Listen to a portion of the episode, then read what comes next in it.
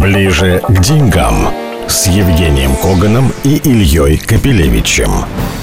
Здравствуйте, мы ближе к деньгам с Евгением Коганом, автором популярного финансового телеграм-канала «Биткоган» и YouTube-канала, профессором Высшей школы экономики. Женя, сегодня пятница, 3 июня, и довольно неожиданно, об этом как-то не сообщалось ранее, а вот сейчас стало известно, что ЕС в своем 6-м пакете санкций в том числе ввел санкции на российский национальный расчетный депозитарий, аббревиатура НРД. Под этой кличкой он стал мелькать часто в наших СМИ. В общем-то, кому было до него какое дело полгода назад? Весьма техническая организация, а сейчас важнейшая, потому что, я просто поясню нашим слушателям, значит, есть российские облигации, государственные, корпоративные, которые США не позволяет оплачивать, выплачивать через свою финансовую инфраструктуру, как известно, ведя нас к вынужденному дефолту. Но, значит, российский Минфин предложил вариант, что выплатить в рублях через нашу финансовую инфраструктуру, причем с возможностью эти рубли немедленно конвертировать в доллары, то есть создавая возможность такую, чтобы все-таки держатели наших облигаций, скажем так, не только государственных, но и любых, потому что все это универсально, все-таки смогли получить деньги. Так вот, для этого нужен национальный расчетный депозитарий, орган при Московской бирже, в котором все бы эти права и были учтены. Это единственный наш, так сказать, мостик. И в обратную сторону у нас очень большое количество людей, у которых зависли их иностранные ценные бумаги, потому что Евроклир не проводит платежи в их сторону. Но, по крайней мере, это было можно. И это можно было сделать как раз именно через тот же под кличкой НРД. И вот теперь официально НРД под санкциями. То есть все эти операции станут невозможными. Ну, обрисуй результат этого действия. Ну, давай для начала разберемся. Что такое вообще НРД и какова была схема работы? В НРД что лежат? Во-первых, иностранные акции с Мосбиржи. Подчеркиваю, и с Мосбиржи, и с Питерской биржи. Но Питерская биржа, слава богу, стояла на двух ногах. То есть у нее был канал депозитарный через НРД и через, соответственно, Банк оф Нью-Йорк и даже дальше DTC, который работает, и, слава богу, хоть это нормально. Но иностранные акции с Мосбиржи. Далее это депозитарные расписки Мосбиржи, в том числе российские компании, зарегистрированные за рубежом, там всякие Яндексы и прочее. Дальше евробанды с Мосбиржи, то есть это иностранных компаний, российские евробанды и так далее. Кстати, фонды Финекса. Ну и те самые акции, которые на Питере, только часть, примерно там где-то 40% питерской биржи. Вот, собственно говоря, то, что лежало в НРД. И фактически, что это все означает? По большому счету, понимаешь, оно же и так уже было. То есть НРД был отрезан от Евроклира, и все эти активы не работали.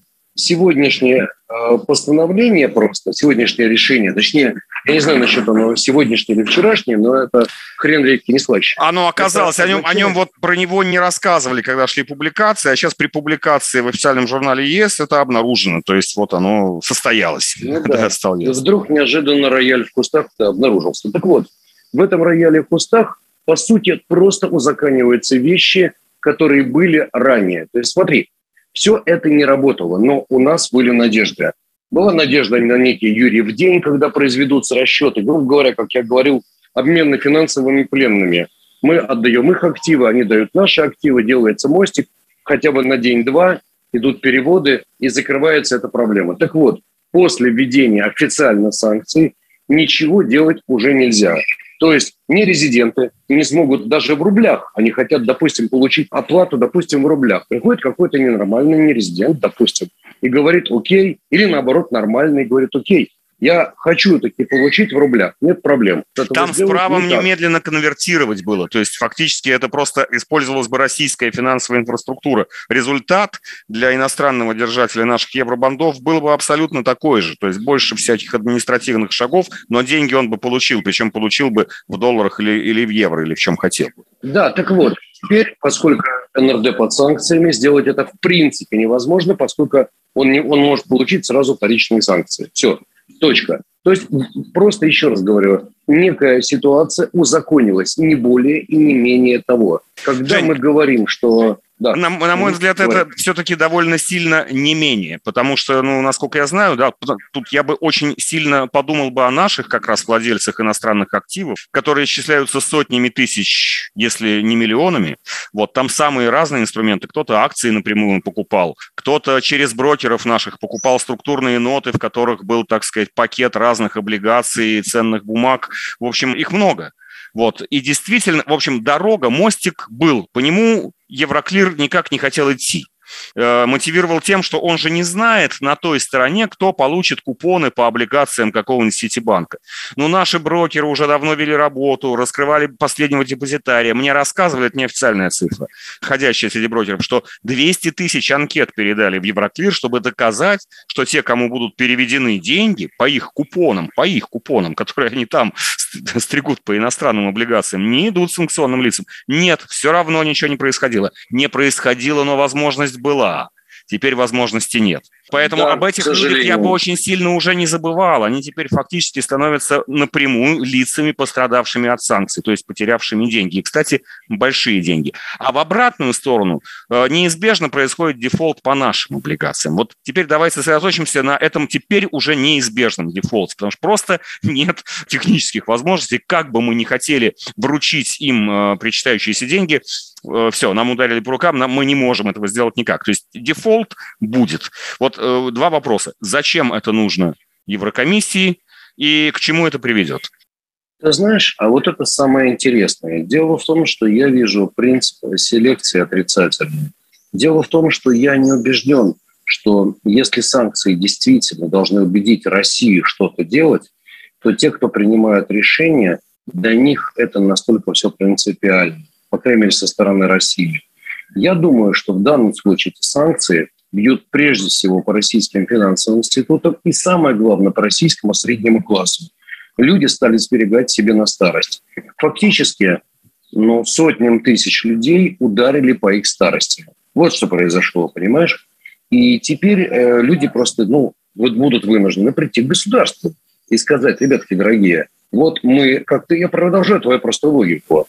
Раз мы уже жертву санкций, официальные, подчеркиваю, жертву санкций, значит, давайте думать что-то о нашей пенсии. Мы сберегали. Вы нам говорили, кстати говоря, повышайте финансовую грамотность. Мы вкладывали и в России, и не в России. Это было законно. Соответственно, давайте-ка нам как-то либо компенсировать, либо давайте что-то делать. Я сейчас говорю идеальная модель. Но, тем не менее, ты прав абсолютно. Юридическая ситуация, которая была ситуацией хаоса и открывала различные возможности, захлопнулась. Технически уже сегодня захлопнулось. Все. Уже ничего сделать нельзя, и на этом надо поставить точку. То есть все те, у кого заблокированы активы, могут понимать, что это на годы и, возможно, на долгие годы. Но есть еще один момент очень интересный. Дело в том, что у кого евробанды. Хорошо, евробанды могут капать купоны, могут потом быть погашения, это какие-то деньги. Через 20 лет, через 10 лет все закончилось, внуки или люди получили. Хорошо. А что делать с теми, у кого деривативы, у кого сложные продукты, которые надо закрыть? Это фактически ограбили людей. То есть у людей забрали деньги, потому что по некоторым сложным продуктам просто их надо закрывать, их надо что-то делать. Раз и все. Дериватив какой-то допустим, закрылся, и привет. Поэтому я еще раз говорю, что, к сожалению, это просто узаконивание конфискации имущества россиян, с другой стороны, узаконивание и конфискации западников, которые держали здесь. Так что, в общем-то, тут взаимная такая очень неприятная штучка. Ближе к деньгам с Евгением Коганом и Ильей Копелевичем. Итак, мы продолжаем обсуждать эту пятничную новость о том, что попал под санкции национальный расчетный депозитарий России. И теперь по ценным бумагам взаимно, по нашим евробандам туда... По их акциям, которые у наших людей есть, все, дорога, так сказать, отрезана. Этот мост закрыт. Он не взорван, но он перекрыт с той стороны. Мы поговорили про наших людей, пострадавших от того, что они свои иностранные активы теперь добраться до них не могут никак. А владельцы, значит, нашего долга тоже теперь не смогут получить то, что мы им готовы отдать. Вот куда пойдут они? И понятно же, что главная цель этого действия, чтобы слово «дефолт» появилось. Оно теперь неизбежно появится. Куда пойдут они, иностранные владельцы наших евробандов, государственных и корпоративных? Они пойдут либо страховки получать, если таковые были, но, скорее всего, они никуда не пойдут. То есть они просто-напросто будут сидеть и так же, как и мы, чего-то ждать. А вдруг когда-нибудь все закончится и с ними рассчитаются. Это единственное. Понимаешь, а здесь идти-то некуда. Вернее, есть один адресок, но я боюсь, что он никому не понравится. Ну, какой? Ты имеешь в виду суд или Еврокомиссия в Брюсселе? Пойти и спросить, а зачем вы это делаете, да? Зачем вы наказываете вот нас, европейских держателей этих купонов? Как это помешает, так сказать, российской военной машине, вот это действие? Я думаю, что в данном случае как раз они могут прийти туда, а в дальнейшем их подпочтут еще по более далекому адресу. Вот они все туда и пойдут. Еще раз говорю, то, что сегодня происходит, и то наказание, скажем так, коллективное, которое ввел Запад, на мой взгляд, бьет прежде всего по сотням тысяч совершенно невинных людей, которые вообще не имеют никакого отношения к данной ситуации. Причем по обе стороны границы. Еще можно было понять, если бы это било только по россиянам. Но это бьет и по владельцам... И более того, давай откровенно, это помогает нашим наверху сказать: ребята, чего вы хотите, все ваши беды из-за действий, так сказать, европейцев. Так что, не знаю, и европейцев, и американцев. Я думаю, что многое сделано не от большого ума. Жень, но тем не менее, очевидно, что там и США, и ЕС все-таки добивались, чтобы применительно к России существовало слово «дефолт». И оно теперь будет. Вот это слово, после того, как оно появится, считай, появилось, к каким последствиям в отношении России приведет? Понятно, что в отношении держателей наших долгов это у них потери чистые. Они их как-то будут вынуждены списывать, компенсировать, неизвестно. Там, если кросс-дефолт на все долги, то там огромная будет сумма. Это вообще может иметь серьезные последствия для финансовой системы, западной в том числе. Потому что один вопрос, что вот если мы один конкретный купон не выплатили, окей, но если мы объявили кросс-дефолт по всему, и не только по государственному, и по корпоративному долгу, а, собственно, почему нет? Потому что выплачивать эти долги нет больше технической возможности. В общем, можно их и не ждать. Россия может перестать пытаться их заплатить. Но, значит, все-таки для чего и что плохого должно быть нам?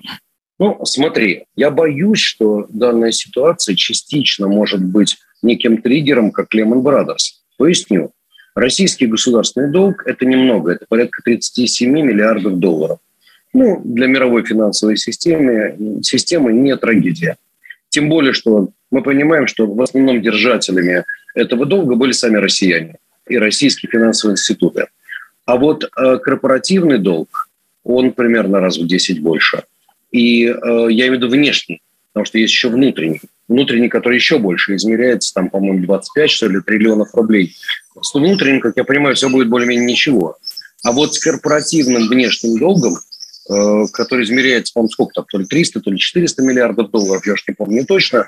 Жень, это когда много. Все началось, Bloomberg считал совокупные все долги, которые есть со стороны России, как государства, так и корпораций, и субъектов, которые вот там вот в евро и в долларах, и там сумма была выше 300 миллиардов. Это все, это растянутое на длинные годы вперед. Но если объявляется кросс-дефолт, то это на все махом. Вот. А не по часам, и не по годам, и не по купонам. Да. Тут есть нюанс. Что-то из этого является долгами частных компаний, что-то является государственных компаний, что-то с долей государства и так далее. Поэтому здесь будет очень сложная финансовая коллизия, если честно. Поэтому то, что можем сказать по кросс-дефолту 100%, это 37 миллиардов. То, что с некой долей вероятности, это еще несколько сот миллиардов, которые могут довольно тряхануть здорово финансовую мировую систему. Потому что, смотри, как это работает. Представь себе, что ты какой-нибудь бразильский банк, и у тебя в расчете собственных средств есть там мексиканские долги, бразильские долги, китайские долги и немножко российские долги. Но у тебя раз, и возникает кросс-дефолт, и вдруг неожиданно там долг какой-нибудь сверхнадежной корпорации российской вдруг для тебя, оказывается, стоит нулю. У тебя резкое падение собственных средств, а может быть, ты даже вылетаешь из-за этого там на какие-то проблемы, а может быть, даже на банкротство. То есть я боюсь, что в результате этого могут начаться определенные цепочки событий. То есть это будет небольшим относительно триггером, в мировом масштабе небольшим, который может привести к уже многотриллионным потерям, потому что весь мир завязан и перевязан. Сейчас вот мы к ним почти не привязаны, то есть отвязаны совсем. Скажи, пожалуйста, нам чем грозит слово «дефолт»? Я имею в виду государству России, компаниям российским, чем оно грозит реально? только тем, что будут потом по судам арестовывать российские активы и искать их по всему миру. То есть мало того, что будут долги требовать, но еще и могут арестовывать различные активы. Например, танкеры всякие, могут арестовывать какие-то, там, не знаю, все что угодно, слушай, все, что найдут. Помнишь, что фирма «Ногу»? Да, там дело в том, что уже столько всего арестовали, вот что как бы тоже чисто юридически непонятно, как бы могут вот на арестованные обратить взыскание, окей. Если арестовывать текущий экспорт, ну что, ну мы перестанем отправлять нефть и упремся в ту же самую дверь, потому что наши отношения с западной экономикой, они сведены к абсолютному необходимому минимуму. То есть дальше ты упираешься всю в ту же стенку. Так мы все-таки, если все-таки нужны нефть и газ, то сколько их не арестовывай, да, если вы их арестовываете, вы еще не платите, но следующая партия просто не придет. Вот, естественно, ты же понимаешь, не зря мудрый Киссинджер сказал, ребят, 97-летний Киссинджер сказал, что, ребятки, дорогие, я, конечно, все понимаю, там, типа, политика, геополитика, но вам придется с Россией как-то договариваться. Он же это говорил не потому, что он большой любитель России, отнюдь, но он просто реалист, понимающий, что после А идет Б, после «Б» идет «В», как любой инвестиционный банкир, который знает, что такое лимиты, что такое цепочки событий, которые возникают. Вот и все. Киссинджер рассуждает очень здраво. На наш внутренний финансовый рынок эти события могут как-то проецироваться? Давай просто людям скажем, так сказать. Потому что слово «дефолт» с 98-го года у многих ассоциируется с 98-го года с проблемами у банков. Ну, в данном случае как раз проблемы будут не у наших банков из-за этого дефолта. Я думаю, что проблем будут у всех. Это коснется, в общем-то, всех. Это коснется абсолютно всех. Но, давай откровенно, я полагаю, что в той или иной форме это будет бить и по экспорту российскому, и еще будет бить по российскому импорту, и позволит Западу арестовывать какие-то платежи, и проверять их досконально, и замедлит прохождение платежей вообще российских, потому что будут проверять, а государственное это или не государственное, понимаешь? То есть ты послал деньги какие-нибудь, которые вообще твои личные, у тебя их арестуют, и там полгода будут выяснять, это имеет отношение к государству или не имеет. Может быть, надо конфисковать. То есть, скажем так, жизнь это ухудшит всем. Кроме того, это может вызвать, как я уже сказал, некий такой триггер и удар по мировому финансовому хозяйству и, в принципе, ударить по ценам на многие товары и так далее. Так что последствия могут быть. Другое дело, их размер пока это непонятно.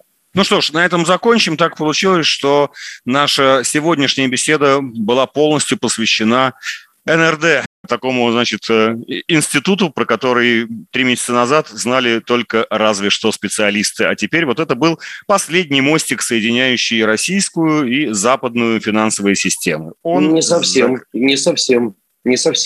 Есть еще вторая нога Санкт-Петербургской биржи, и она пока работает. И будем молиться, чтобы работала дальше. Но в меньших объемах, и боюсь, что перевести туда то, что там не было изначально, уже будет очень трудно. Спасибо. Евгений Коган, автор финансового телеграм- и YouTube-канала «Биткоган». Счастливо. Счастливо, счастливо. Ближе к деньгам с Евгением Коганом и Ильей Копелевичем.